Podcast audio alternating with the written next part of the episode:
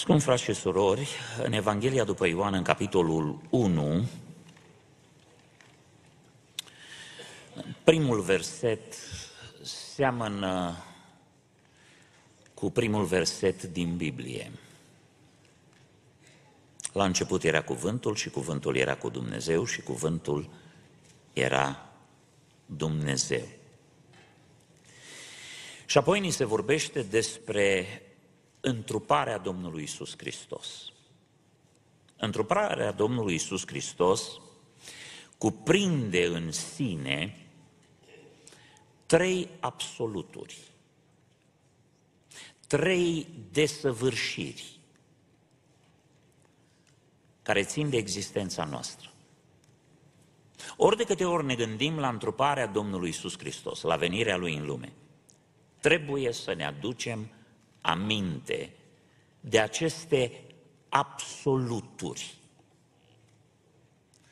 Primul absolut pe care Domnul Isus Hristos l-a adus în lume este adevărul. Vedeți, trăim într-o lume a relativismului. Toate lucrurile sunt interpretabile, discutabile. Aproape că fiecare om umblă cu adevărul lui de buzunar. Putem să spunem că în lumea aceasta există religii de unică folosință. Câți oameni sunt atâtea păreri, atâtea ideologii, atâtea crezuri, atâtea adevăruri.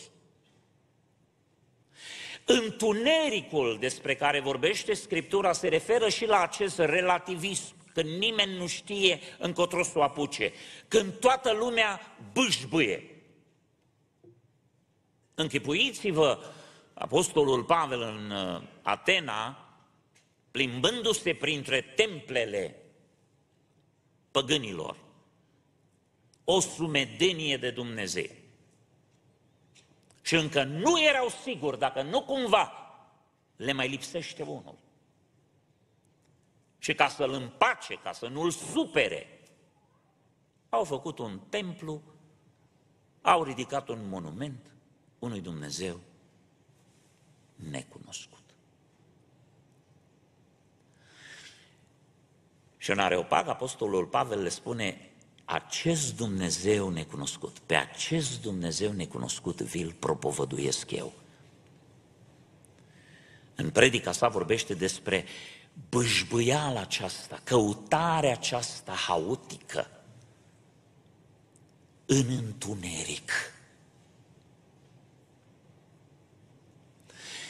Când Domnul Iisus Hristos a venit în lume,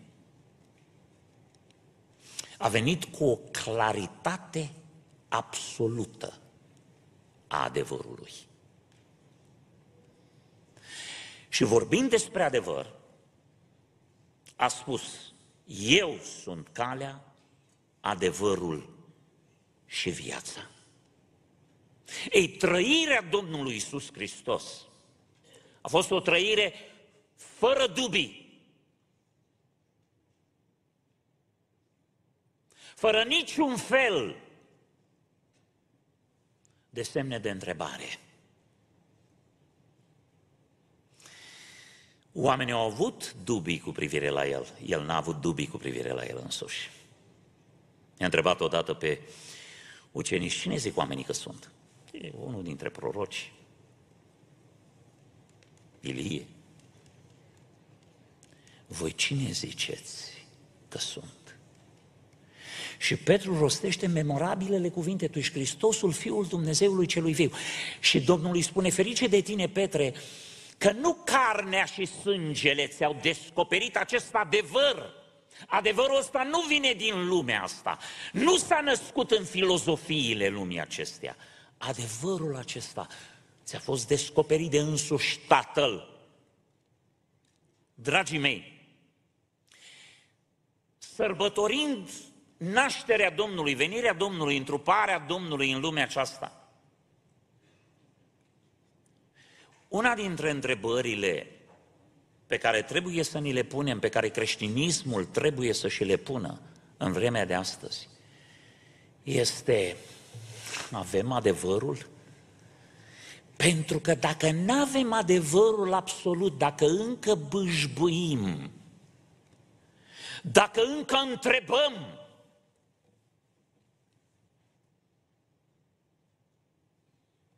mă tem că nu-L avem pe Hristos. Adevărul este Isus Hristos. Vă aduceți aminte de Pilat care a vrut să știe ce este adevărul. O întrebare greșit pusă. Adevărul este și ceva pentru că are aplicabilitate în viața de fiecare zi, dar înainte de a fi ceva, adevărul este cineva. Nimeni nu va găsi adevărul în aceste cevauri ale vieții dacă mai întâi nu-L găsește pe Iisus Hristos, adevărul absolut al lui Dumnezeu. Câtă vreme nu-L găsești pe Iisus Hristos, ești în cușca întunericului. Pâșbăi în întuneric. Și din nefericire, o mare parte a creștinismului de astăzi locuiește în întuneric. Nu vi se pare ciudat că atunci când a venit Domnul Isus Hristos în lume, a găsit Israelul cufundat în întuneric? Locul unde trebuia să fie lumină era cufundat în întuneric. Vă aduceți aminte ce spunea Domnul Isus Hristos? Când va veni Fiul omului, va găsi El credință pe pământ?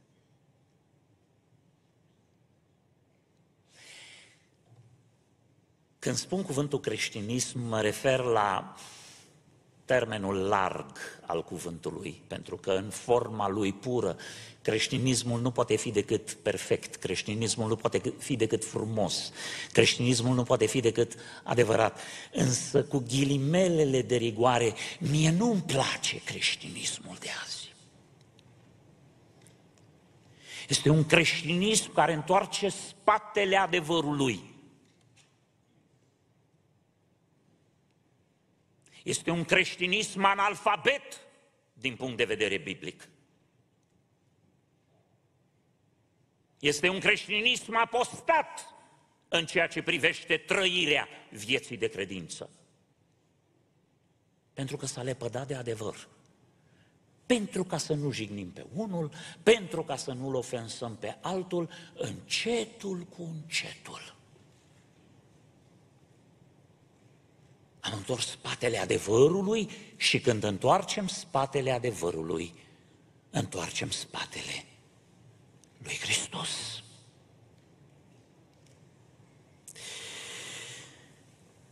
Domnul Iisus Hristos, când a venit în lume, ne-a adus adevărul absolut. Pentru ca în cele din urmă să ne dea al doilea absolut al venirii sale, viața veșnică viața veșnică. V-am mai spus despre această ecuație fantastică uh, din versetul de aur al Bibliei, Ioan 3 cu 16, care ne vorbește despre absoluturile lui Dumnezeu. Fiindcă atât de mult, cât de mult a iubit Dumnezeu lumea, încât a dat pe singurul lui Fiu, pentru ca oricine crede în El să nu piară, ci să aibă viața veșnică. Uh, parafrazat, versetul acesta ne spune că Dumnezeu a iubit lumea în mod absolut desăvârșit,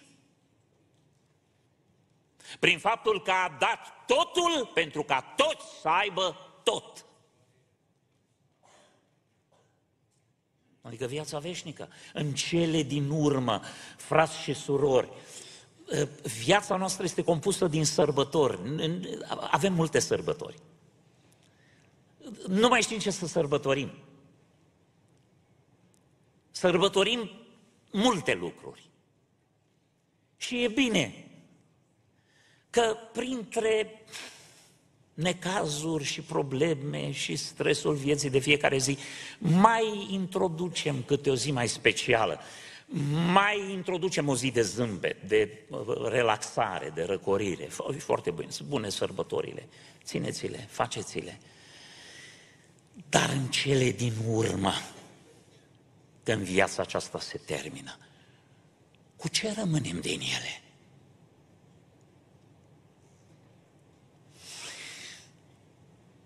Cel mai greu lucru, foarte greu mi-a fost, să mă obișnuiesc cu priveghiurile și înmormântările. La prietenii apropiați le-am spus, când mergeam la casa funerară sau veneam la biserică pentru priveghi sau pentru înmormântare, veneam cu moartea în suflet. Aveam frisoane. Pentru că mi-era groază să mă uit la oameni îndoliați. Mi-era groază să mă gândesc, să descifrez ce e în capul lor, ce e în sufletul lor, ce e în inima lor. În sicriul acela nu e doar un trup fără viață.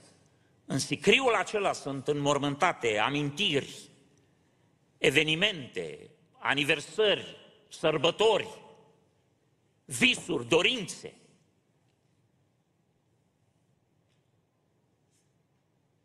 Știu că ne place să cosmetizăm totul, începând cu mortul și până la buletinele funerare. Le spunem celebrarea vieții cu tăruia. Nu am nimic, e bine. Însă moartea e ceva odios, e ceva îngrozitor. Moartea e un dușman, nu e un prieten. Că Biblia spune că ultimul dușman care va fi aruncat în flăcările iadului, viitorul morții e în iad. Este moartea. Celebrăm moartea? Că doar toată viața fugim de ea. Ascultați, moartea este un moment de provocare. Indiferent cum moare cineva. Vă aduceți aminte că Domnul Iisus Hristos le-a spus celor care au adus știrile cu privire la galilenii, care le-a amestecat Pilat sângele cu sângele jertfelor lor, le-a zis, dacă nu vă pocăiți, toți veți pieri la fel nu o să ne omoare pe toți Pilat și nu o să cadă peste toți turnul. Înseamnă moartea fără Dumnezeu, fără pocăință. Moartea fără Dumnezeu e groaznică. Ori o înmormântare e un moment crucial în care trebuie predicată pocăința. Momentele de tragedie trebuie exploatate la maxim în vederea predicării mântuirii, întoarcerii la Dumnezeu. Asta a făcut Hristos din momentul acela. N-a spus, e, să celebrăm moartea lor. Nu. Nici n-a mai fost vorba despre ei, ci despre cei rămași. Or, când vorbim despre viața veșnică, trebuie să realizăm că în cele din urmă ăsta este scopul nostru. Dragii mei, ascultați, nu vă supărați pe mine, e frumoasă biserică, e frum, sunt frumoase cântările, lumea ne depășește. Pentru că noi facem ce putem în majoritate cu voluntari care vin și muncesc, vin de la servici, vin de pe unde vin, de la școli, de asta. Nu ne putem compara noi cu uh, schemele, cu scenele, cu jocurile de scenă ale lumii astea. Nici nu încercăm, nici nu vrem. Dar toate lucrurile astea nu se întâmplă pentru că n-am avea unde să ne distrăm. Mie chiar nu-mi place să ne gândim că venim la biserică să ne distrăm. Venim să ne închinăm.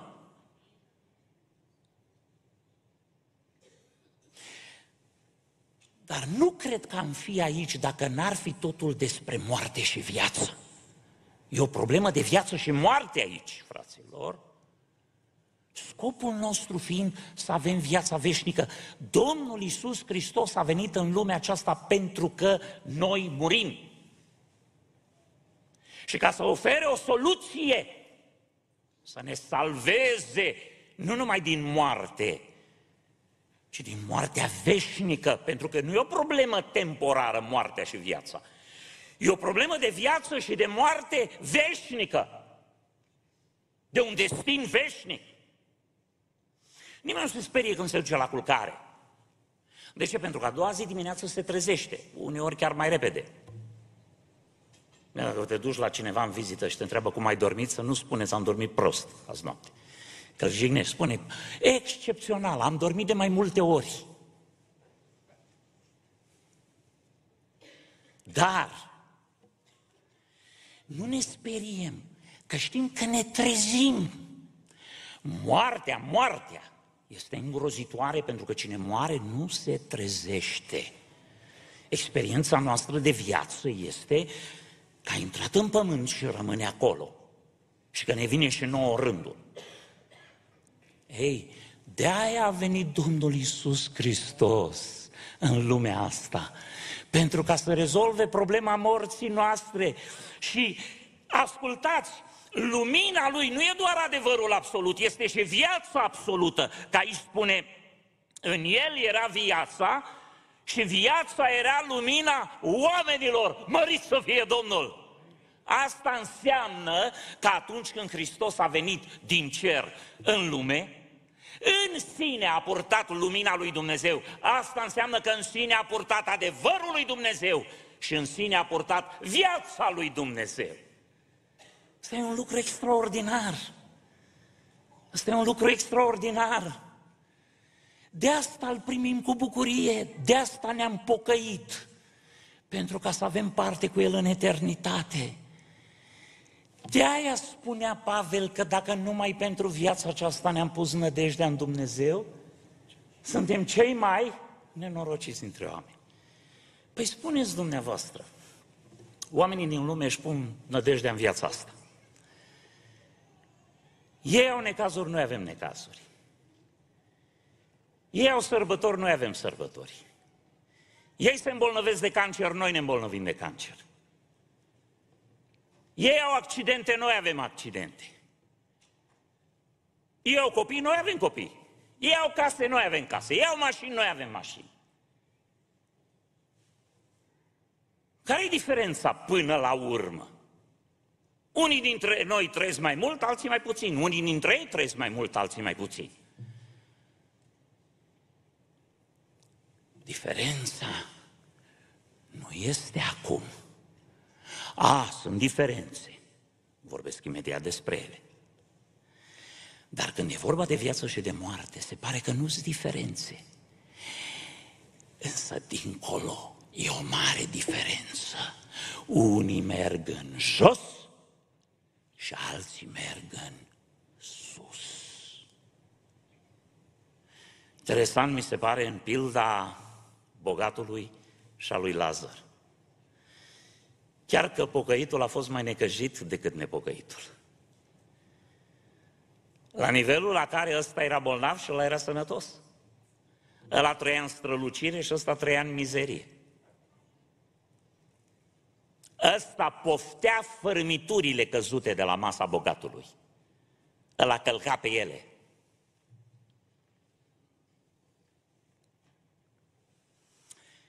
Ăla era plin de prieteni. Prietenii săracului erau câini. E cineva, un filozof, ar fi putut să meargă în fața acestei scene să spună Na! Ți se merită să fii pocăit? Ți se merită să crezi? Lazare! Iov! Ce ai câștigat? Mi-a spus nevastă sa, ai rămas neclintit în neprihănirea ta. Dragii mei, ascultați-mă.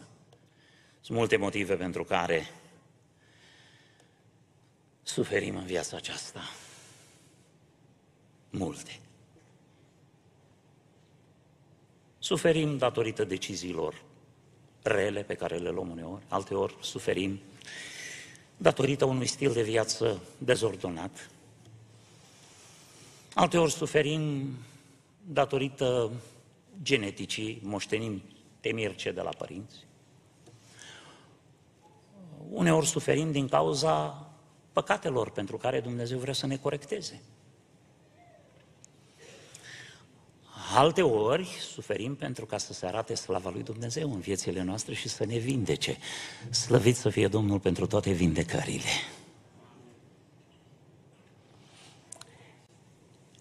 Și în toate cazurile, în toate cazurile suferim pentru ca să ne fie testată credința.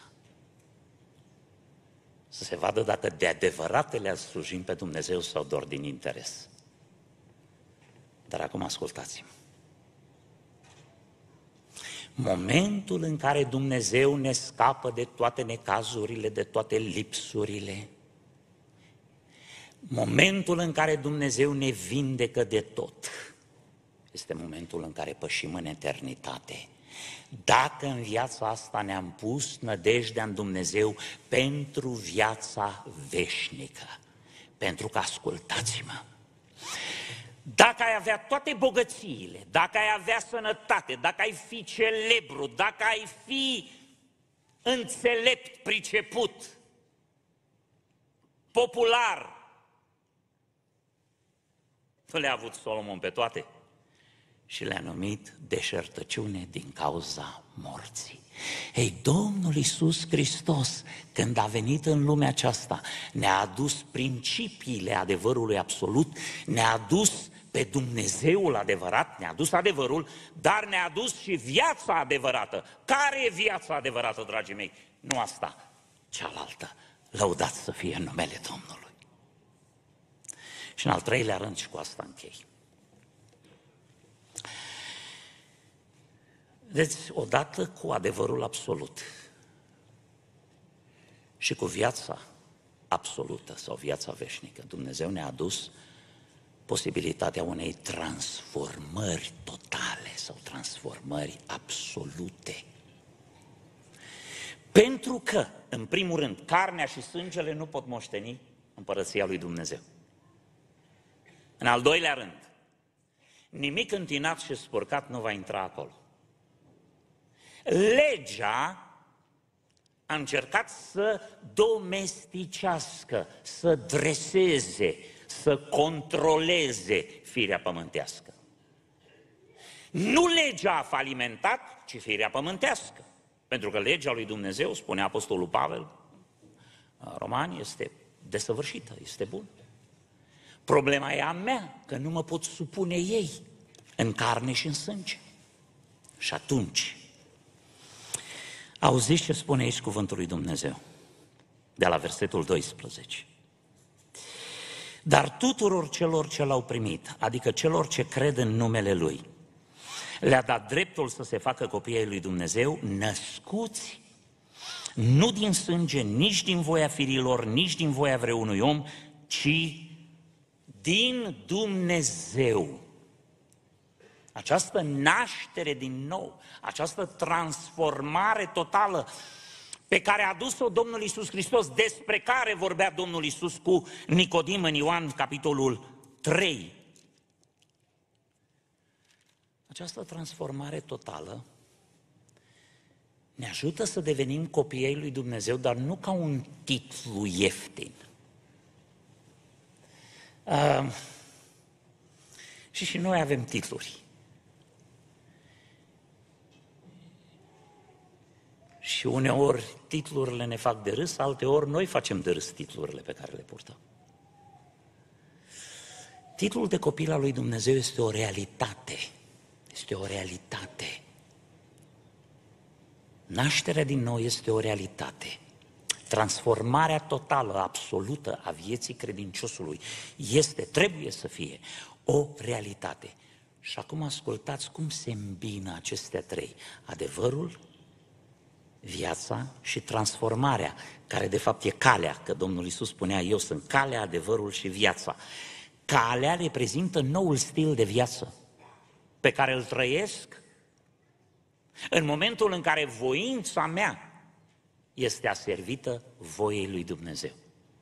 Și îl las să stăpânească în mine pentru că sunt născut din el. Mi s-a transformat natura.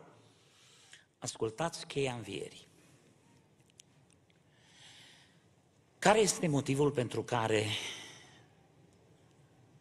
moartea va fi aruncată în iad și pedepsită veșnică. Doar noi am crezut că împlinește voia lui Dumnezeu. Că îngerul morții este aservit lui Dumnezeu. În momentul în care a secerat viața Domnului Isus pe cruce, a călcat porunca în virtutea căreia moartea avea drept de acțiune în lume. Care era baza activității morții pe pământ? Plata păcatului este moartea.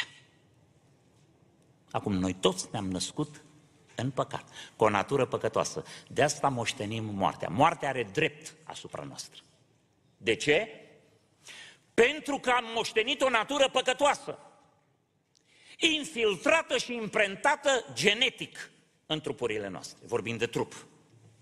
Când Domnul Isus Hristos a venit, născut prin Duhul Sfânt și sămânța femeii, nu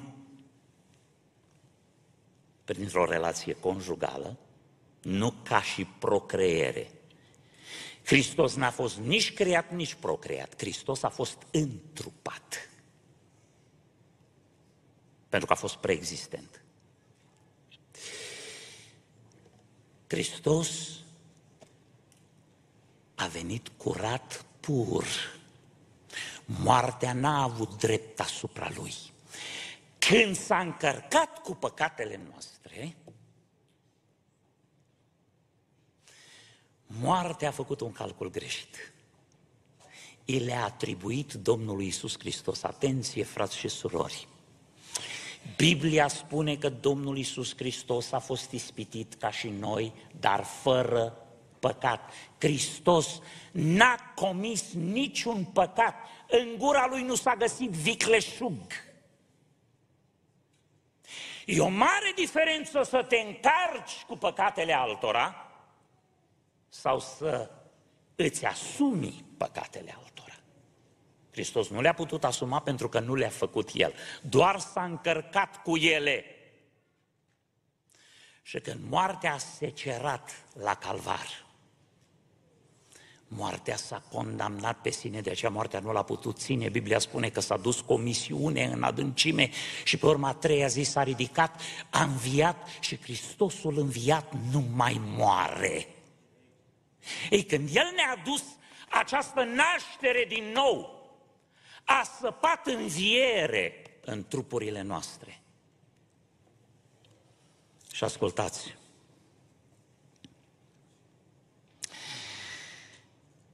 Și cuvântul s-a făcut trup și a locuit printre noi plin de har și de adevăr.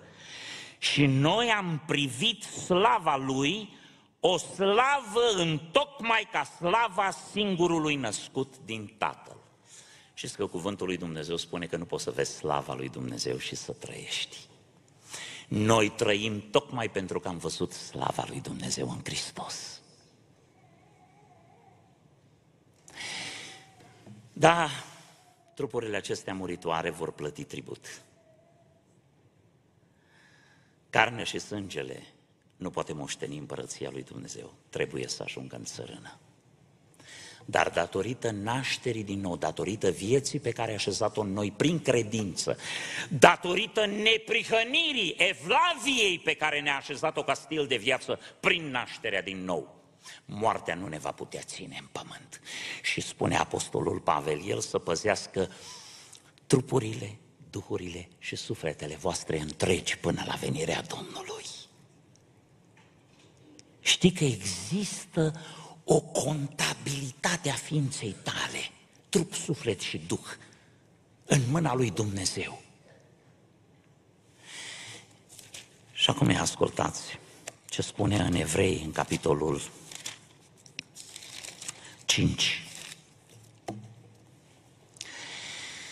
Versetul 7. El este acela care în zilele vieții sale pământește aducând rugăciuni și cereri cu strigăte mari și cu lacrimi către cel ce putea să-l izbăvească de la moarte.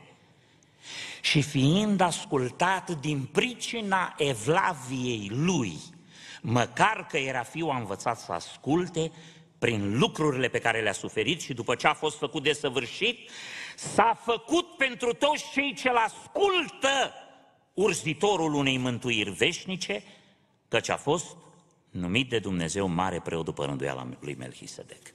Ce înseamnă asta? Asta înseamnă că atunci când Domnul Isus Hristos a venit în lume, ne-a adus adevărul absolut, să ascultăm de El. Să-L ascultăm! A venit și ne-a adus viața absolută, să o trăim!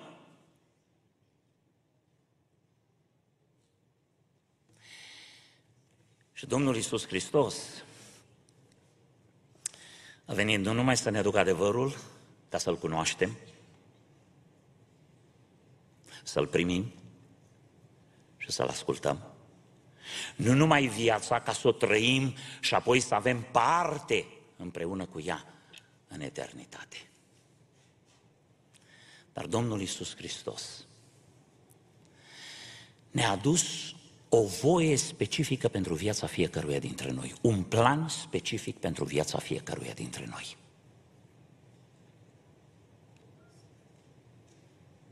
Și în planul acesta, totul începe cu transformarea nașterii din nou, totul începe cu schimbarea naturii noastre ca să putem deveni copiii lui Dumnezeu. Nu numai ca titlu, nu numai de drept, ci și de fapt. În dimineața așa să întreabă-te, ai experimentat întruparea Domnului Isus Hristos în viața ta? Ai foarte multe semne de întrebare? Ai încă dubii? Viața ta reflectă evlavia și sfințenia Domnului Isus Hristos. Credința ta este ancorată în principiile sfinte ale Cuvântului lui Dumnezeu. Pentru că dacă da, atunci Hristos nu numai că ți-a adus adevărul, nu numai că ți-a adus viață, că El e și creatorul vieții ăsteia, nu numai că ți-a adus un stil de viață, ți-a adus eternitatea cu sine în împărăția lui Dumnezeu. Haideți să ne ridicăm în picioare și să-i mulțumim pentru sărbătoarea aceasta. Să-i mulțumim cu o recunoștință de plină, cu o încredere de plină, să-i mulțumim cu o hotărâre fermă de a ne însuși adevărul lui de a-l trăi și de a nădăjdui eternitatea împreună cu el. Ne rugăm cu toții.